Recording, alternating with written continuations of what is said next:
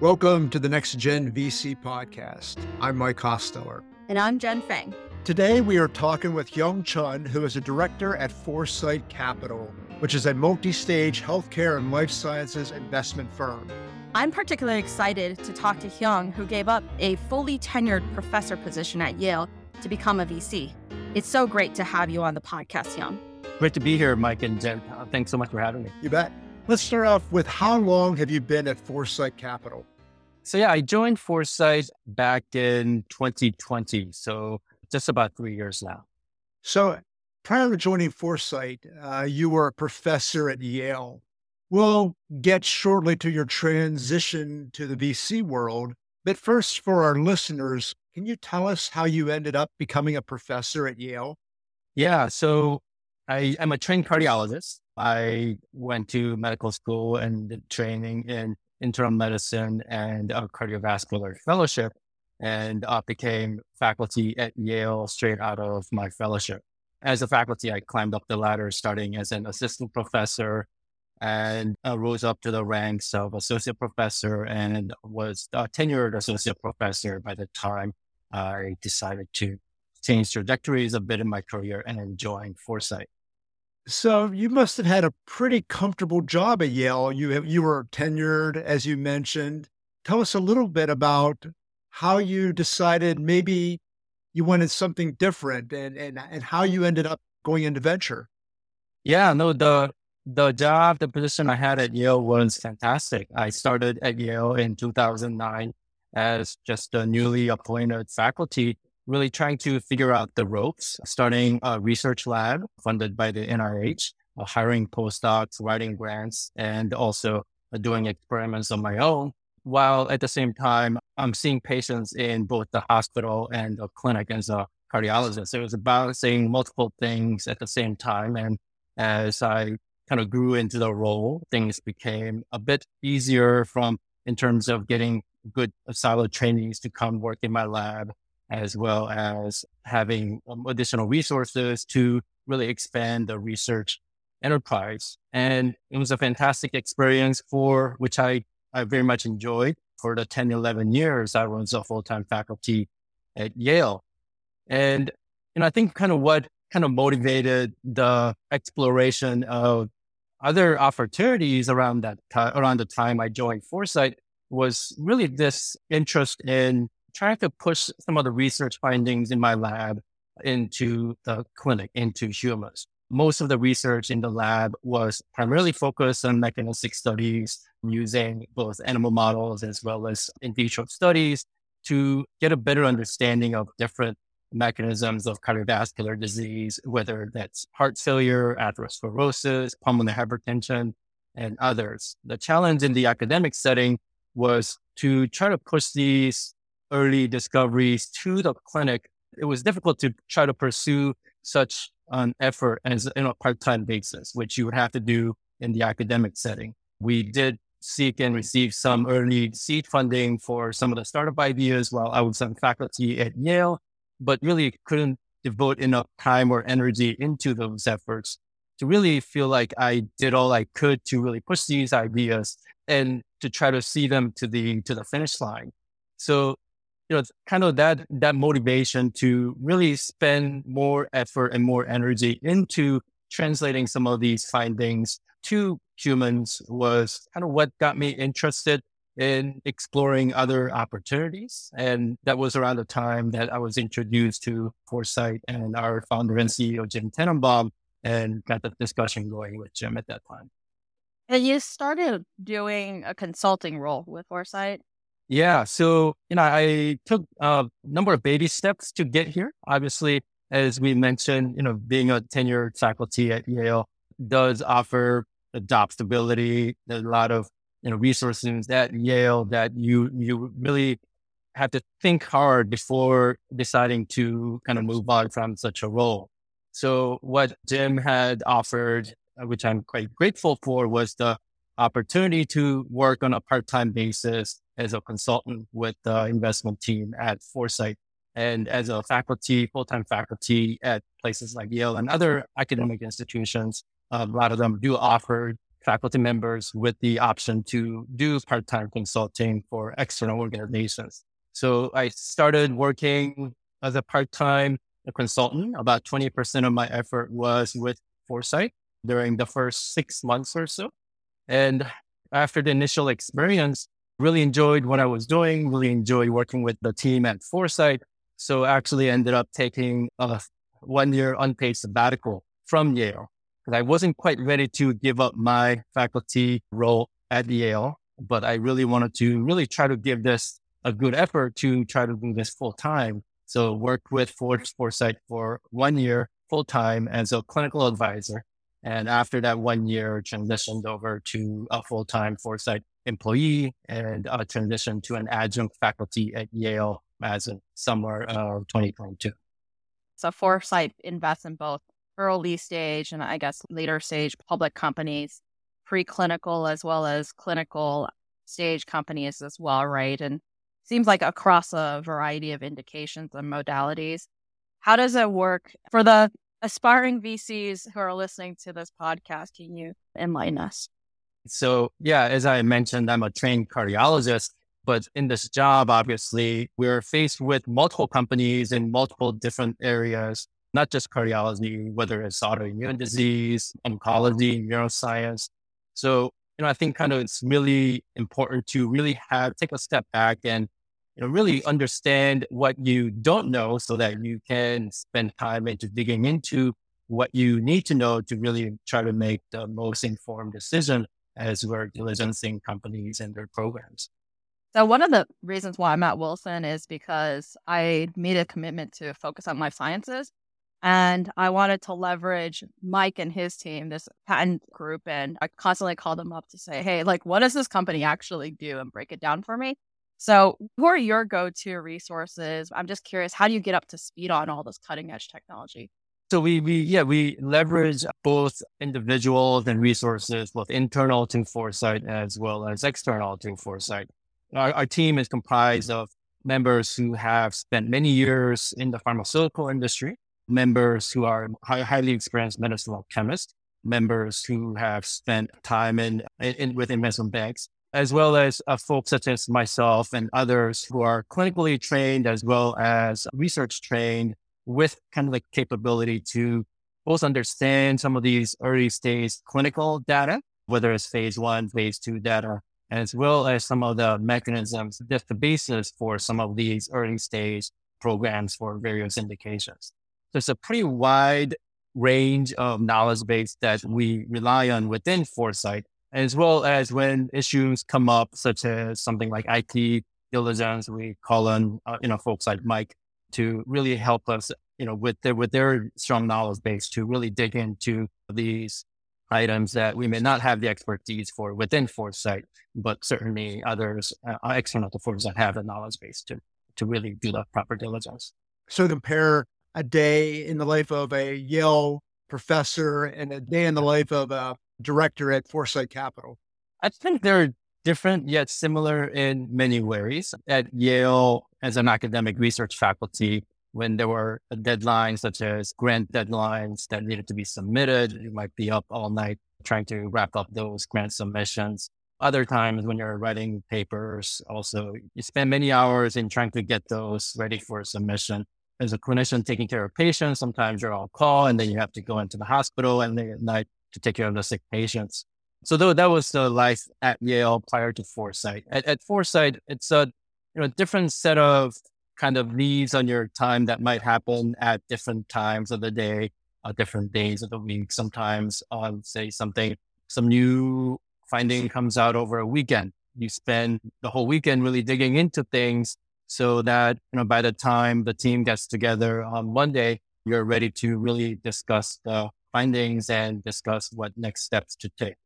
Other times, you know, we have team members both on the East Coast as well as West Coast. So yeah, sometimes, you know, you're up, I'm, I'm based on the East Coast. So sometimes you're up uh, later than you might be just uh, communicating with the folks on the West Coast just to make sure that everybody's on the same page. So, you know, when I first joined Foresite, I actually felt that this was the best opportunity for a physician scientist because my previous job at Yale, I kind of felt like I lived two different roles. When I'm seeing patients in the hospital and in clinic, uh, I put on my clinical cardiologist hat in managing those patients. Whereas when I'm running my research lab, I put on my kind of the basic science hat to really try to understand the biological mechanisms, which, you know, with the type of research that I was involved with was not as clinically translatable. So a lot of times those research efforts would take a different mindset to try to really understand the basic mechanisms that we're trying to understand. Whereas here at Foresite, I found it to be quite a unique opportunity where you're on the cusp for many of the programs, on the cusp of targets or mechanisms that has potential of drug relevance to human disease because you know oftentimes those are the companies that we are focused on that we're interested in. Because we don't want you know we're perhaps less um, keen on evaluating companies with some of the mechanisms that may be quite compelling but maybe many many years away from from the clinic. So you know a lot of the many of the investments that we focus on we we try to diligence on our therapeutics team do fall within the realm of kind of near IND, peri IND space where there are mechanisms that have to make kind of the biologic sense, but at the same time have been reasonably de-risked to really have kind of conviction that this will likely work in the early stage of clinical trials. So your role actually allows you to marry both the science side and the clinical side rather than switching back and forth.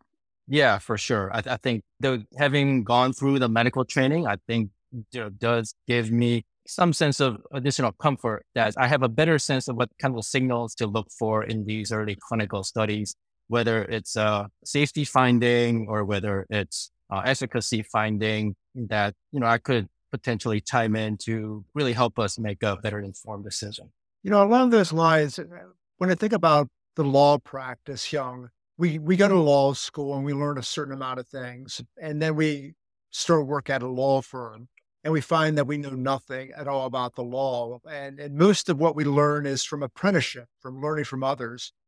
Do you find it the similar way in the investment world that really a lot of it is an, an apprenticeship? And maybe give us a sense of how you, you talked a little bit about this, but how you have learned about the investment world, uh, having come from science and, and medicine. Absolutely. You know, the medical training itself is in many ways like an apprenticeship where you know, as a medical student, you're shadowing or following residents and faculty attendings. As a resident, you're following fellows and attendings. And as a fellow, you're following attendings and really learning from what they do in addition to really gaining your own knowledge base by reading both, you know, textbooks as well as uh, manuscripts and such. So Foresite, I think also falls and, and healthcare investment, in my experience thus far, has kind of fallen in the same category where you know I do have some knowledge base to offer from my experience both running a research lab as well as seeing patients in the hospital. But at the same time, to really apply that knowledge to the healthcare investment context was something that I had very little experience in doing and to work with the team, the fantastic team we have at Foresite, who have many, many years of experience in having done that, both within Foresite as well as from the team members' other previous experience, I think has been really a tre- tremendous opportunity for me to really learn from from their their years of experience. So I often describe starting the Boston office of Wilson Sonsini as running a well-funded startup of its own. And I was curious if now that you're on the investment side, whether you feel like having your own lab was anything like a startup or totally different? Yeah, I mean, for sure. I think having the lab was in different ways like a startup, except, you know, perhaps more modestly funded. And so, yeah, I mean, I think we talked to a number of early stage startup companies, whether it may be just, you know, a couple of founders as maybe a couple of trainees from their labs and such. And, you know, starting an academic lab, obviously you're in a very similar situation where you're a new faculty with a startup from an institution and you really have to build up your team, whether it's postdocs, graduate students, or even undergrads or others, and trying to convince them to join your team as an unproven, untested uh, leader of your your academic lab when you're comparing to many others who are already established faculty, you know, that's definitely a challenging experience. But you find different ways to really make it happen. I mean, I spent many hours trying to convince postdocs to join my lab in the beginning. You know, some I got very lucky with and, you know, really found these exceptional trainees who were interested in coming to my lab from across the world. And some of those trainees and, and really worked out and worked out together. It worked out really great. On the flip side, what do you think for those who do run labs who might want to go into the startup community? What do you think are some key differences? I think the kind of the academic mindset, and, and I, I have to tell you that things that I think about now, uh, kind of the mindset that I had when talking to some of these startups. You know, sometimes I realize how naive I must have been when I was in the academic setting, trying to pitch some of my ideas to some of these early stage VCs that I was talking to when I was a full time faculty at Yale. So, you know, as before I had ex- I had joined Foresite, obviously I thought my ideas were the greatest and the best. This is a novel therapy for disease X. How come no one's willing to give me any financial support? Whereas now, having kind of talked to many of these early stage as well as later stage companies, there are certain things that you really realize are kind of necessary, certain checkbox that needs to be checked for the academic startups to really kind of not, not necessarily prove themselves, but it needs to really at least you know show some degree of de-risking of what they're trying to do mm-hmm. as they're seeking investments. Yeah, I think as a role of a corporate lawyer, a lot of times what we try to do is say what should be interesting is about is a science, right? And a lot of times investors can take on biology risk, but they don't want to take the business risk. And so we try to keep the companies and the startup teams on, on the up and up when it comes to governance and other things like that.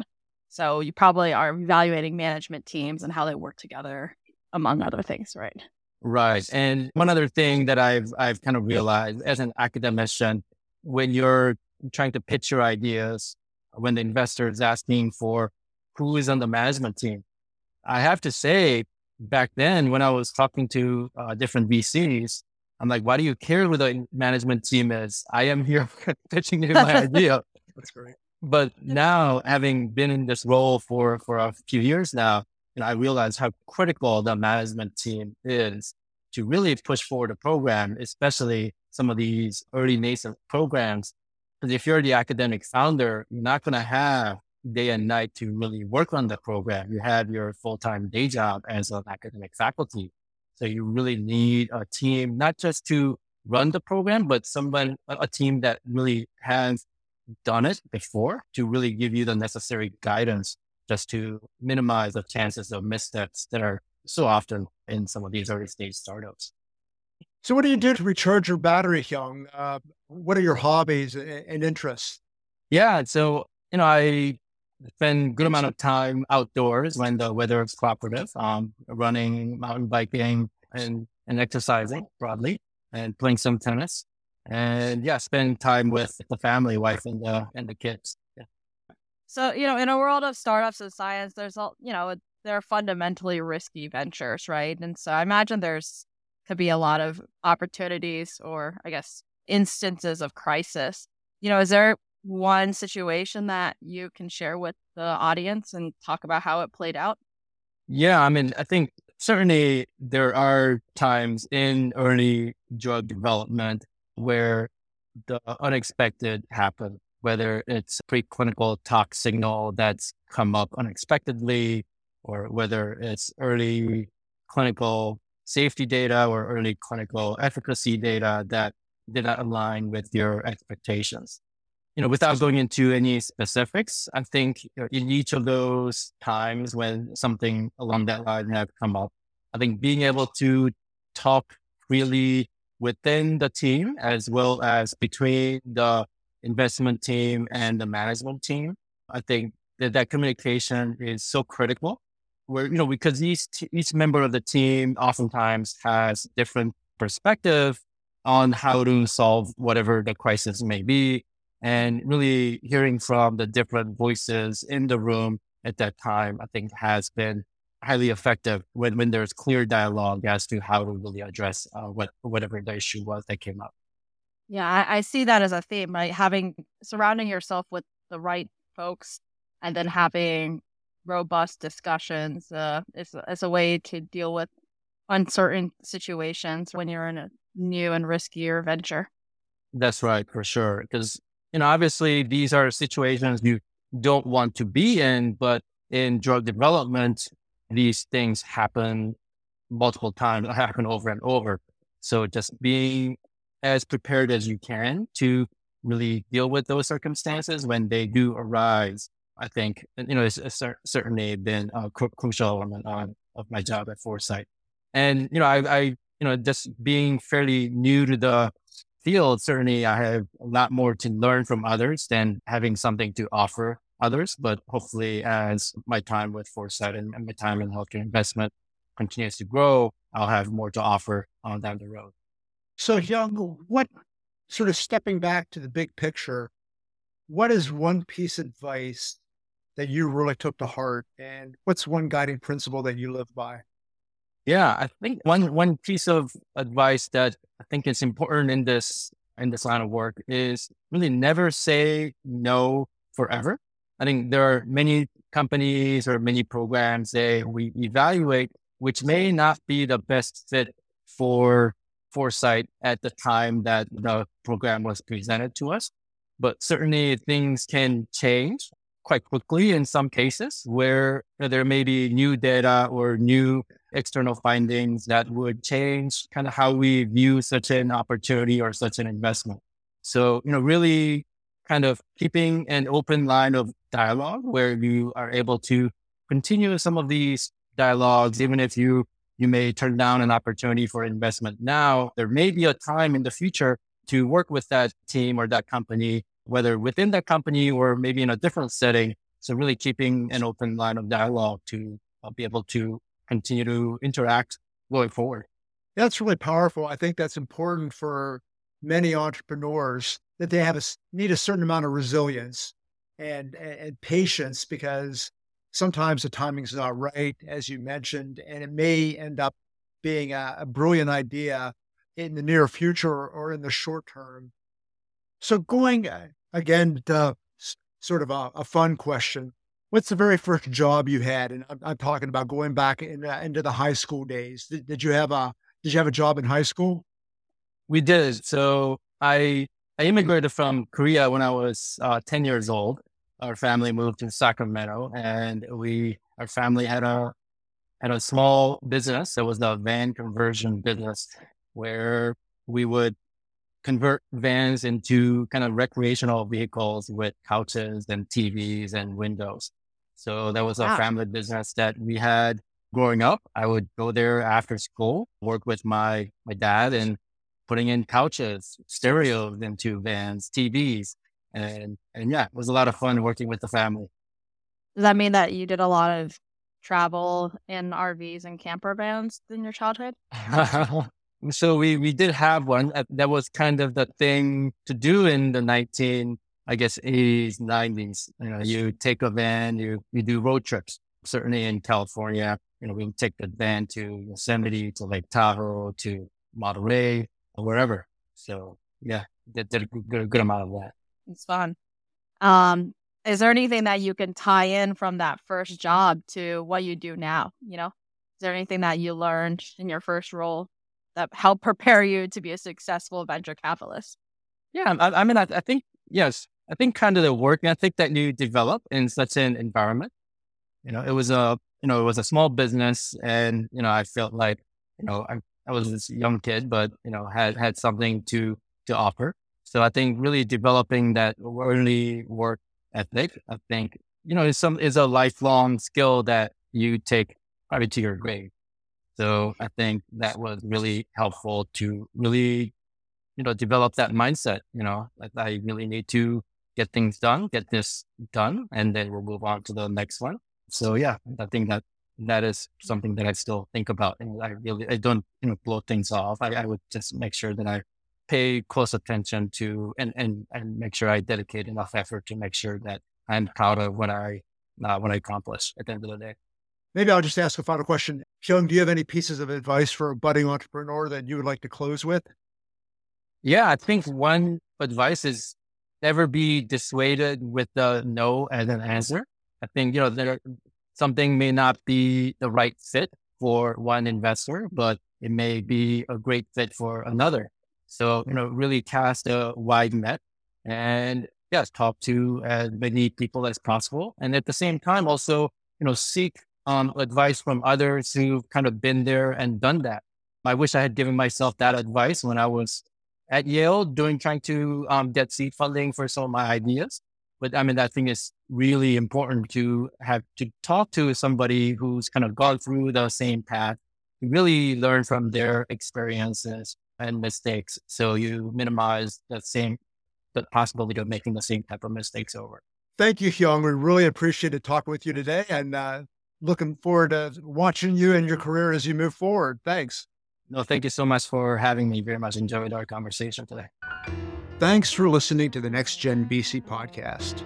We are sponsored by Wilson Sonsini, the premier life sciences law firm. We're also sponsored by Launch Bio, a nonprofit organization that focuses on building better biotechs by creating connections between entrepreneurs and investors.